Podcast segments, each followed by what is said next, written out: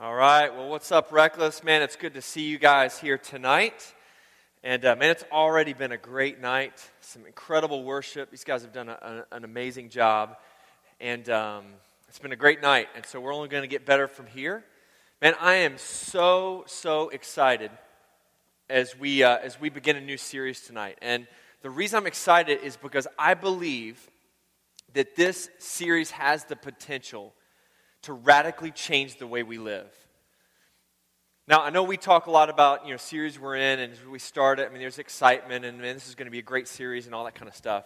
And I'm not just feeding you a, a bunch of bull. I mean, I really believe that this series is going to dramatically impact all of us. This, uh, this series that we're in is called Revolution Within. Now, about 12 years ago, uh, I went through a book with this same title, and it was written by a guy named Dwight Edwards. And, uh, and I'm not overblowing this when I say God used this book more than many other books in my life to transform who I am in Christ. I mean, I grew up in the church. I thought I had a pretty good understanding of the gospel and, and what it meant to follow Jesus. And man, when I went through this book, I mean, it radically shaped who I am today. And it gave me so much wisdom and so much knowledge and insight into what it means to follow Jesus every single day. And the amazing thing that happens when you and I put our faith and trust in Jesus. And so I believe that, that that's why I'm so excited about this series because I believe that it's going to have the same impact on all of us. And one of the great things about what we're going to be talking about is it doesn't really matter where you are tonight spiritually. Maybe you've walked in the room and you don't have a relationship with, with Jesus. Maybe you're looking into this whole thing. You're trying to figure out what you believe. And it's awesome that you've come tonight. Maybe you are kind of, you, you, you're a follower of Jesus, but you don't really know what you're supposed to do, or you know, you're kind of in the, in the middle, still, still kind of figuring this thing out. Or maybe you feel like you're a mature believer. You grew up in church. God's just doing some amazing things in your life. You feel like you've got a lot of maturity in your faith that there is, no matter where you are tonight, there is something incredible that I believe that God's going to do in all of us, not just tonight, but throughout this series. And so that's why I'm excited. So I'm going to challenge you guys not to miss a week over the next five weeks. Number one, for you guys to show up and be here. But number two, I mean, we've talked since the beginning of the year of getting to a point where we're outgrowing this, this student theater and we're getting close. I mean, it's you know we're we're seeing a lot of a lot of. Um, so I'm going to challenge you guys over the next five weeks to really dive in and be here, be a part of it. But not only that, I'm going to challenge all of you to bring somebody.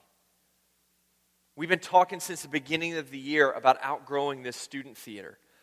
And we're getting close. And man, wouldn't it be awesome for us to kind of take steps in that direction over these next few weeks and just watch as God blows us away. So here's how I want to start tonight. All right, I'm going to throw out a question to you, and I want you to think about this question.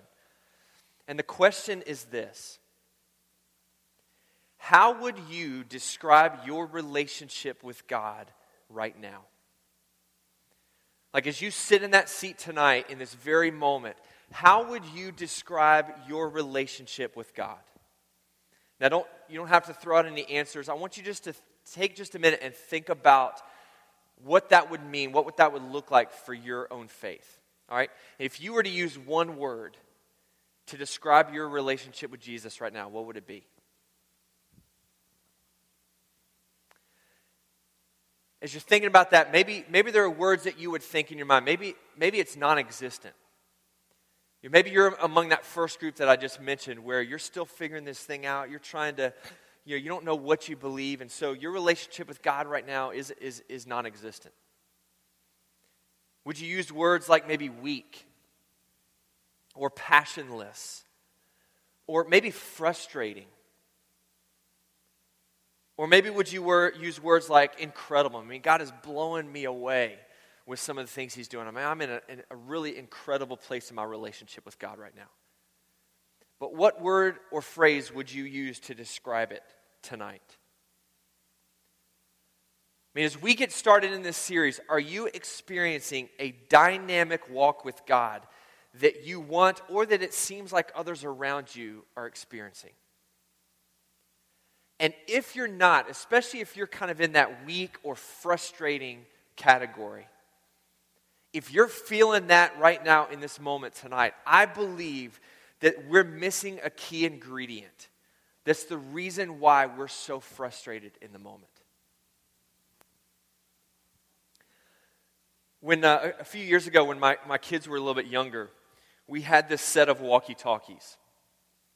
And uh, so my kids would come up and they'd say, Hey, Dad, let's, let's play with these walkie talkies. And so they would, I would stay on one side of the house and they would run to the other end and, and they would turn it on and I would have mine on. And so all of a sudden I'd wait a couple minutes and then I'd say, Hey, guys, this is Daddy. Can you hear me? Come in. Breaker 1 9, Shepherd of Lost Sheep, you know, any of those phrases. Can you hear me? Are you there? And then it would be silence on the other end. And I would wait and I would wait. And finally, you know, after a few seconds, I'd hear, Daddy, we can hear you. Daddy, are you there? Can you hear us? But it wouldn't be coming through the walkie talkie, it'd be coming from their, their screams from the other side of the house. And so, uh, you know, a minute or two would pass, and inevitably they would come running back over to where I was. And they would say, Dad, it's not working. I mean, I can hear you, but, but but you can't hear us, and I don't know what we're doing wrong and, and why this won't work right. Dad, this thing stinks. I don't understand it. And finally, I'd have to say, look, let me explain how this is supposed to work. Let me explain what you're supposed to do. You see that button right there.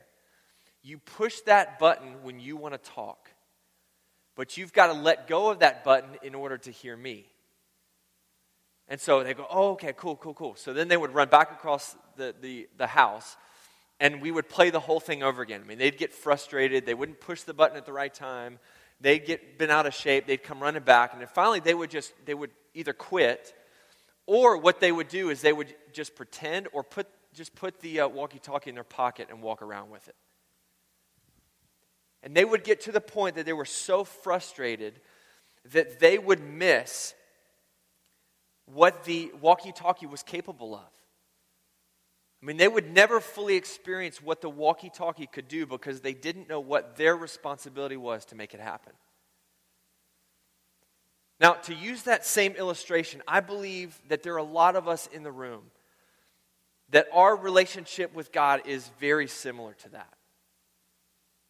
I mean, we know that we should live differently. We feel like maybe in a lot of cases we have a pretty good idea of what we're supposed to do, of what our relationship with God should look like. But we get frustrated because we don't know the things that we're supposed to do to help make it happen.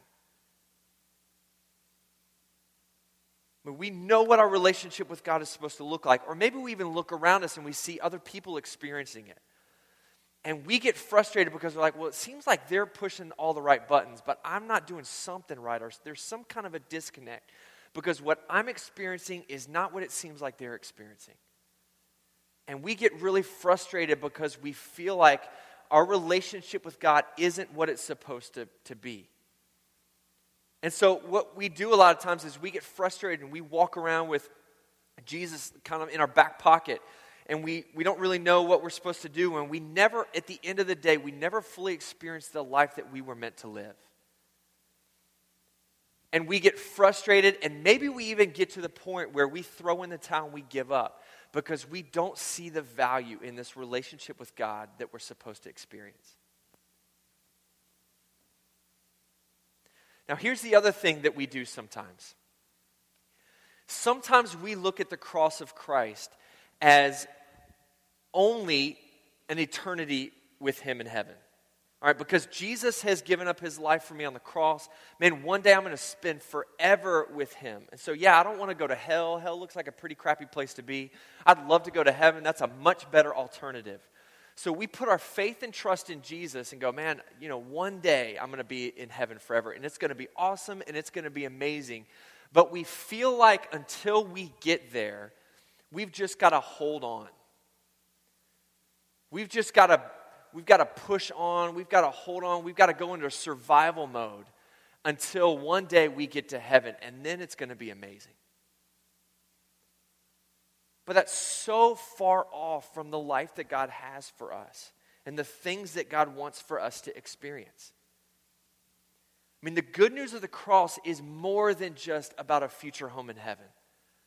I mean, is it as incredible as that is, and one day we will see that and it will be awesome, and we, we will, there are things that we don't even understand that one day we will see, and it will be incredible.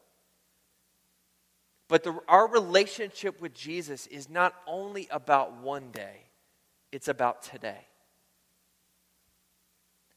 See, I believe that God has made available everything necessary to live an incredibly fulfilling life now. It's not just about one day, it's about today, that every single day we can experience an incredible life with Christ. But if we don't understand the resources that have been made available to us in our relationship with Jesus, then we will not experience all that God has for us. And that's what this series is all about.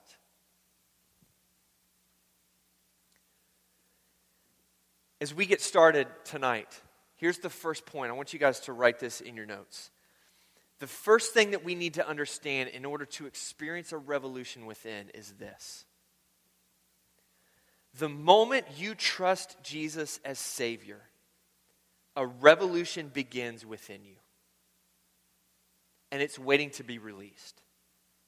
The moment you put your faith and trust in Jesus, not one day, not 10 years from now, not when you attend church enough, the moment you put your faith and trust in Jesus, a revolution begins within you. When I was in high school and I turned 16, I got my first car. Now, go ahead and throw up the picture on the screen and you'll get a really good idea of my first car. All right, there it is. I drove a 1985 Plymouth Reliant station wagon, gold station wagon, as you can see.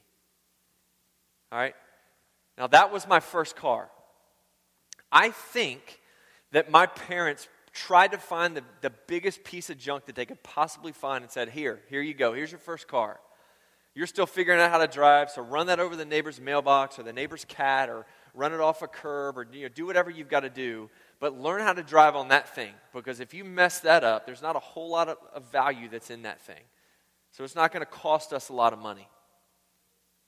So that's what I drove. Some of you guys, you know, mom and dad buy you a, a nice new car or a, you know, a used Beamer or something crazy like that. And if you have that, man, God bless you. I'm excited for you. But that was not me. Okay? I drove a 1985 Plymouth Reliant station wagon. And here's some things you've got to understand about this car. Not only was it crappy on the outside, it was crappy on the inside. All right? This thing was a pile of junk. I remember the first time, uh, I hadn't been driving all that long. And so I'm driving up the road, and all of a sudden, in, I'm going you know, 40 miles an hour down the road, and the car, the engine just completely shuts off on me. I mean, completely shuts off. And so, you know, I'm barely able to kind of pull the wheel over to the side of the, of the road out of the middle of traffic. And, I, you know, it won't start. I'm trying to turn it, turn it, it won't start. So I pick up my phone and I call my dad. And I said, Dad, man, this car that you bought me is a piece of junk. It just broke down in the middle of the road. And my dad says, What, did you put gas in it? And I'm like, oh, gas. Oh, so you need that. And I look at the I look at the gas gauge and it's below the E. I'm like, oh, gotcha, Dad. Thanks, man. That's the first lesson learned. Got to put gas in the car. Appreciate that. But that was one of the few times that that car shut down because I was an idiot. All right, and forgot to put gas in it. It shut down, and the engine was always broken. That car was always breaking down, and that was, and it was always because of how crappy the car was. All right? I remember driving down uh, the road one time, and we had, I had my younger uh, brother and sister in the car with me. And we pull up to a stoplight. And this truck pulls up at the stoplight next to us. And so we look over, I look over at him, he's kind of staring at me. And so I'm like, oh, he wants some of this. So I rev my engine in my 85 Plymouth Reliant, and it barely does anything. But I read the engine. I'm like, oh, you want some of this? And all of a sudden, he, he makes the signal, you know, for this, like roll the window down. Yeah, that's what you had to do. You had to roll the window down manually. So I'm like, oh, okay, cool. So we roll the window down, and he says, hey, bro, I just want you to know that there, is, there are flames shooting out of your tailpipe.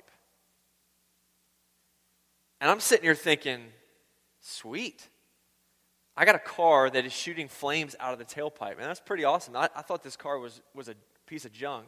All of a sudden, now I'm thinking, this car is pretty cool. And he goes, no, no, no, no, no. Dude, that's, that's not supposed to happen. Okay, that's not a good thing. Your car might blow up. So I would suggest that you pull it to the side of the road and call somebody and don't drive that thing anymore. All right? That just gives you a pretty good explanation of, of the car that I drove. Now, here's the thing about that car. There were, there were some times where I would run it through a car wash. I would take that thing through a car wash and it would come out on the other side and it would, it would look, you know, still junky, but it would look a little bit nicer on the outside. It would look a little bit nicer on the outside, but in all reality, there was not much I could do to keep that from being the same piece of junk car that, that it was. Now, think about that same thing, that, that idea of a car wash. I believe that some of us view our relationship with God and the beginning of our relationship with God like we do a car wa- going through a car wash we feel like we go in, you know, we're the car, and we go into the car wash, aka our, our new life in Christ, or God forgiving our sins, or us receiving the forgiveness that Jesus offers. We go in a filthy clunker, and we come out with our sins washed away. A cleansed clunker. We're a little bit nicer on the outside, but we're still, we're still the same crappy person on the inside. You know, we're a little bit better. You know, God's forgiven our sins, and so we, we, we like that, but we still feel like we're the same person that we were before Jesus showed, on the, showed up on the scene. And we think sometimes that that's what our relationship with God looks like. And when we come to, our, to, to faith in Jesus as Savior, that that's what God does. He, he washes us off, He kind of brushes up the, the, the nasty edges, but we're still the same messed up person that we were before. Here's a better picture of what happens. We're a 1985 Plymouth Reliant gold with the upholstery that's nasty and the engine's on fire, and we're a complete joke of a person.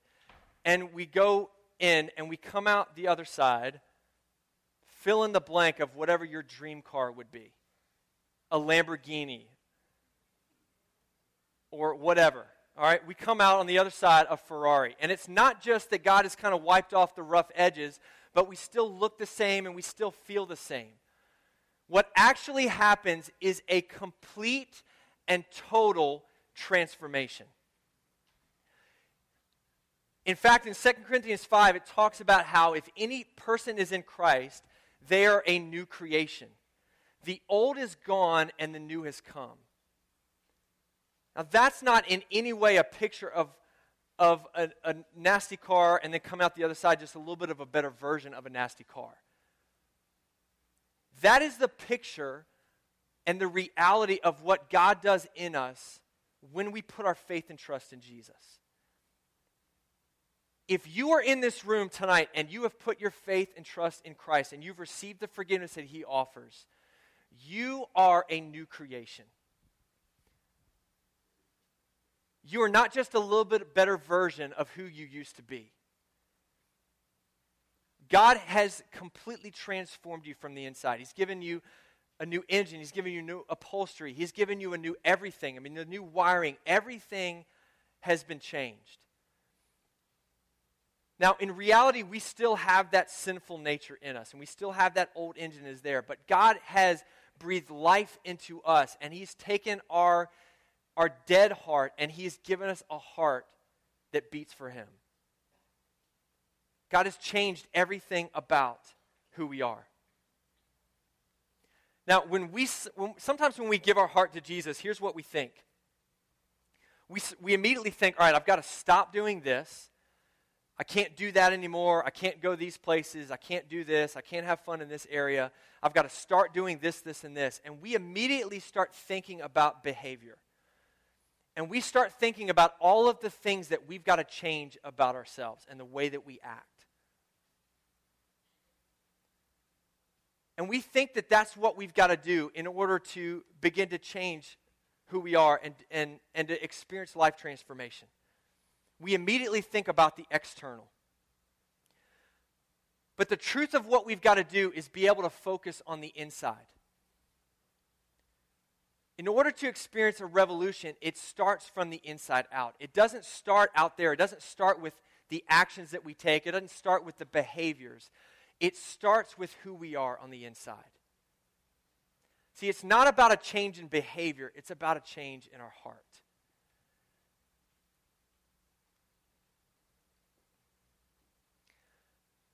Let me be very clear about this, all right? And maybe this will help some of you.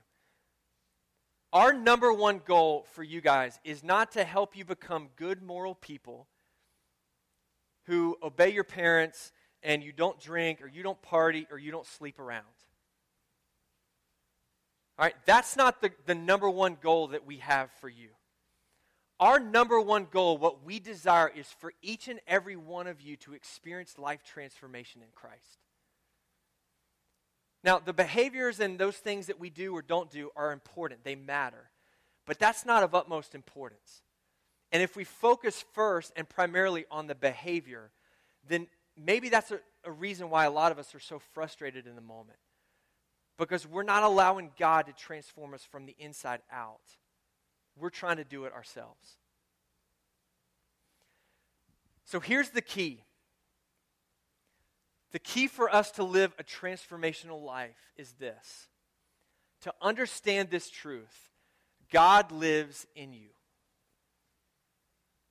Now, I don't care what you've got to do right now to remember that, to write it down, to not walk out of the room or go home tonight and forget this. Because what we're talking about tonight, and really what sets up the rest of the series, is this truth right here in order for us to experience a transformational life, we have to grab a hold of that reality that God lives in us. Listen to what Colossians 1:27 says. Paul says, For God wanted them, talking about the people in the world, to know that the riches and glory of Christ are for you Gentiles. And this is the secret. This is the key. Christ lives in you. This gives you assurance of sharing his glory. Now, think about that reality for just a minute, all right? God lives in you. The same God that created the world, the same God who gave up his life through Jesus on the cross, lives inside of you.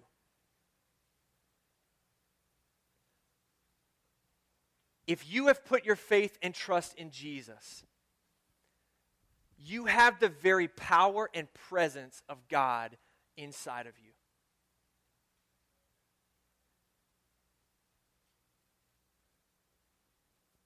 Sometimes we think that God is kind of out there somewhere.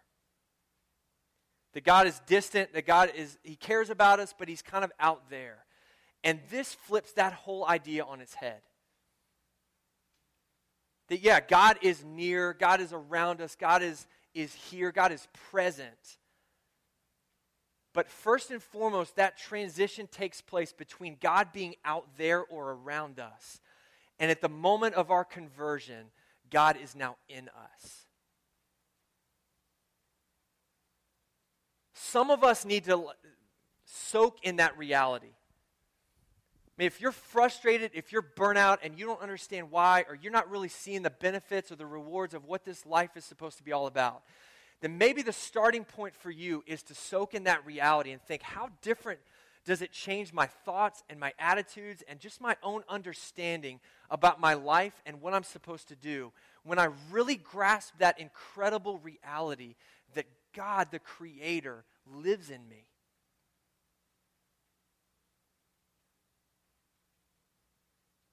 God lives in me.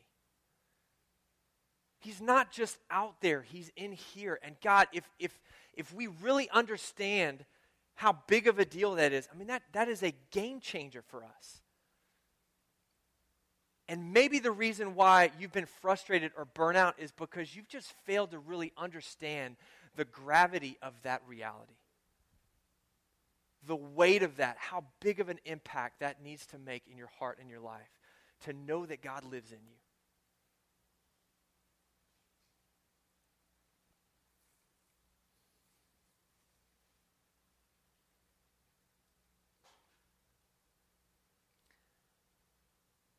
The main point for us tonight is this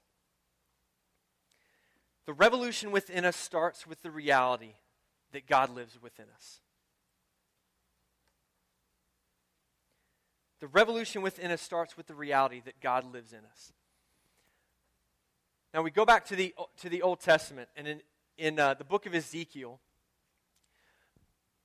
the prophet Ezekiel is, has this vision. All right, and some of you guys may be familiar with this. It's, it's called the Valley of Dry Bones. And in verse 25, here's something incredible that God is prophesying about us, you and me, that's going to take place hundreds of years later after Jesus has come and he's given up his life, and now the Holy Spirit has entered the scene. And here's what is being promised hundreds of years before that. Verse 25, here's what God says He says, Then I will sprinkle clean water on you, and you will be clean. Your filth will be washed away, and you will no longer worship idols. And I will give you a new heart, and I will put a new spirit in you. I will take out your stony, stubborn heart and give you a tender, responsive heart. And here's what he says And I will put my spirit in you so that you will follow my decrees and be careful to obey my regulations. In other words, I will put my spirit within you. So then you have everything that you need to live the life that I've called you to live. So you will then be able to do the behavior stuff. So you will be able to walk in obedience, to obey the life that I have for you, to do the things that I want. But it starts, and what has to happen in order for that to take place is me to give you my spirit.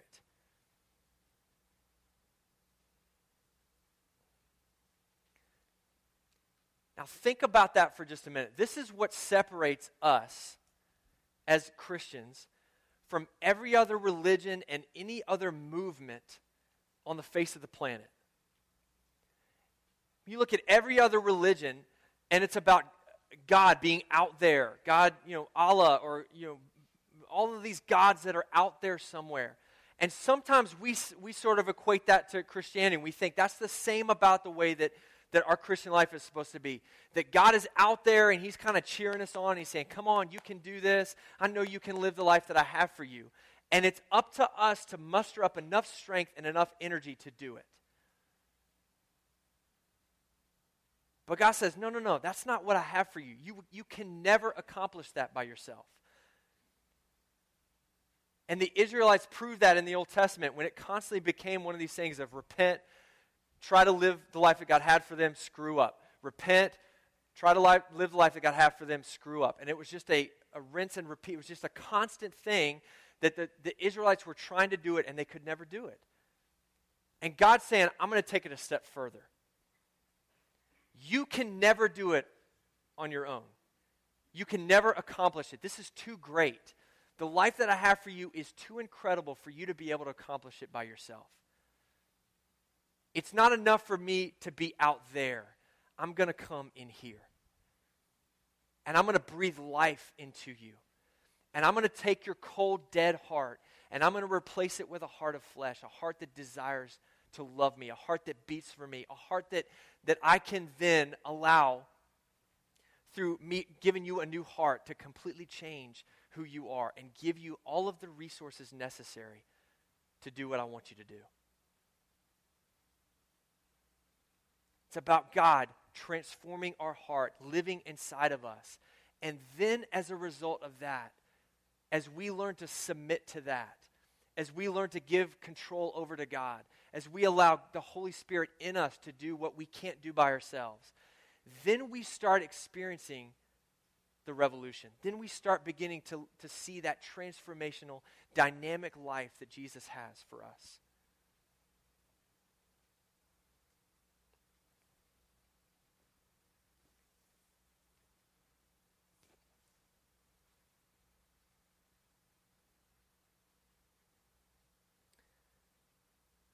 In Romans chapter 8, verse 9 and 10, here's what Paul says.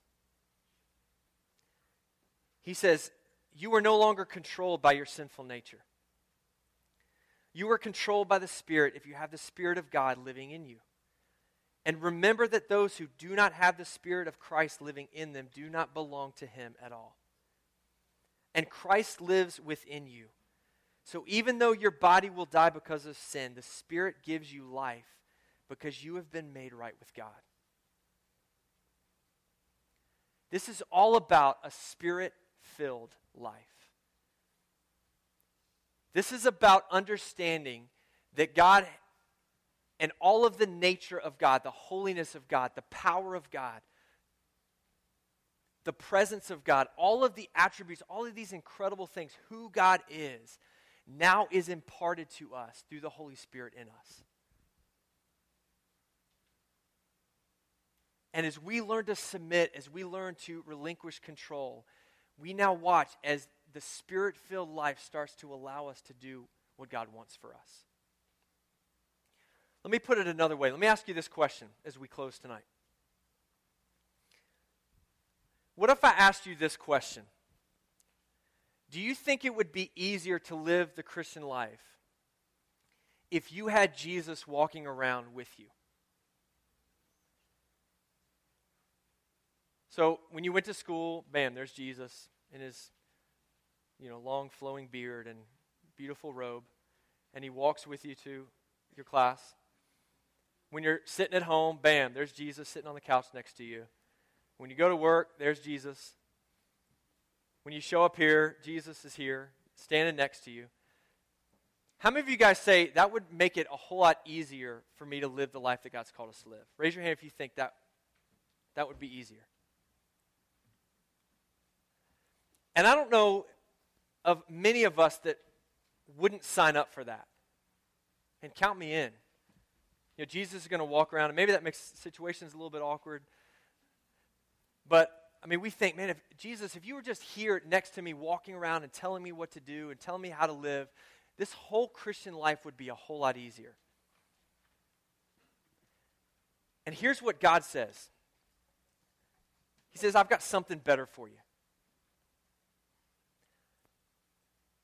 I'm going to give you my Holy Spirit, and He's going to live in you. So, you know what the difference between having Jesus beside us and having the Holy Spirit in us is? If Jesus is beside us, yeah, He can still say, hey, don't do that, and don't do that, and you should do this. And, you know, we feel like we'd have a whole lot more wisdom in terms of the way that we live. But it's still up to us to do it.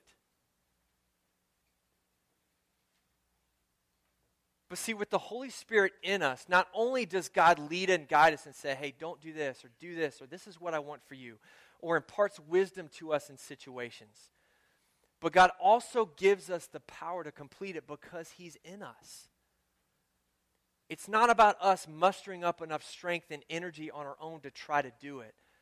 We submit, and God lives through us. See, having the Holy Spirit within us is more powerful than having Jesus beside us. And when we understand how powerful it is to have God in us and live in that reality every funny? single day, we begin to experience a revolution. Now, over the next few weeks, we're going to talk specifically about four gifts that God gives to us. Four gifts that God makes available to us. That if you have trusted Jesus as your Savior right now in this moment, you have these gifts in you. You have every single thing that you need to live a radical, dynamic relationship and life in Christ. And it's not because you try harder. It's because you start with that reality that Jesus lives inside of you through the Holy Spirit.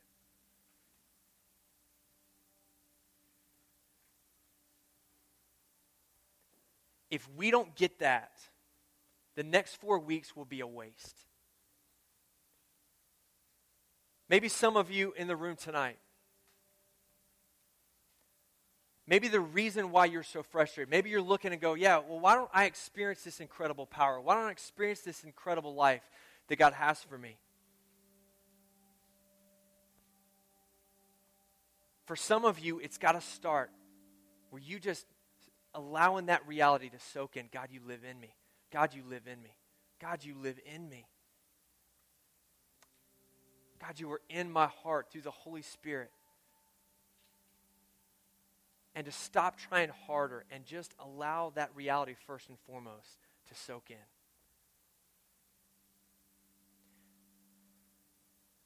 Maybe there's some of you in the room tonight who maybe you've never taken that step and put your faith and trust in Jesus. Maybe you haven't fully understood it. Maybe you're just not really sure that it's for you. When you put your faith and trust in Jesus, it changes everything. Maybe you're sitting in the room tonight and, and man, you look at your life and you feel hopeless and you feel lost and you feel abandoned and you're feeling all these things like, I just don't feel like I have any purpose and I don't know what I'm here for and I don't feel like I add any value to anywhere I go. I want you to know that there is a God who loves you, who created you, and who desires to change everything about you. To take that hopelessness that you might feel right now and fill you with more hope than you've ever experienced in your life to take those feelings of that you're a failure or that you're a sinner, that you constantly fall short, and say, I make you worthy.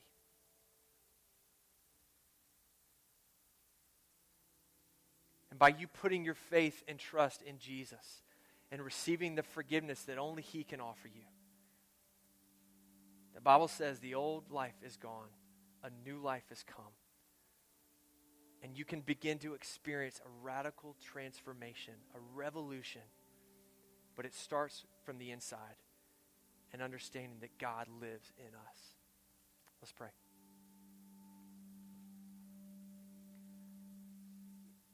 Jesus, may, may you not allow us to leave this room until we understand that.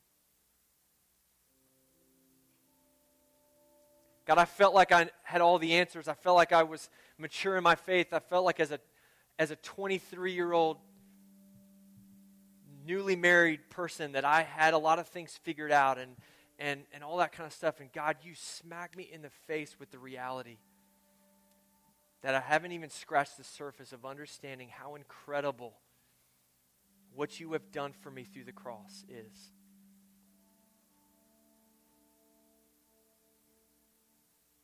God, I pray for all of us in this room that you would bring us up close to where we may understand the depths of your love for us.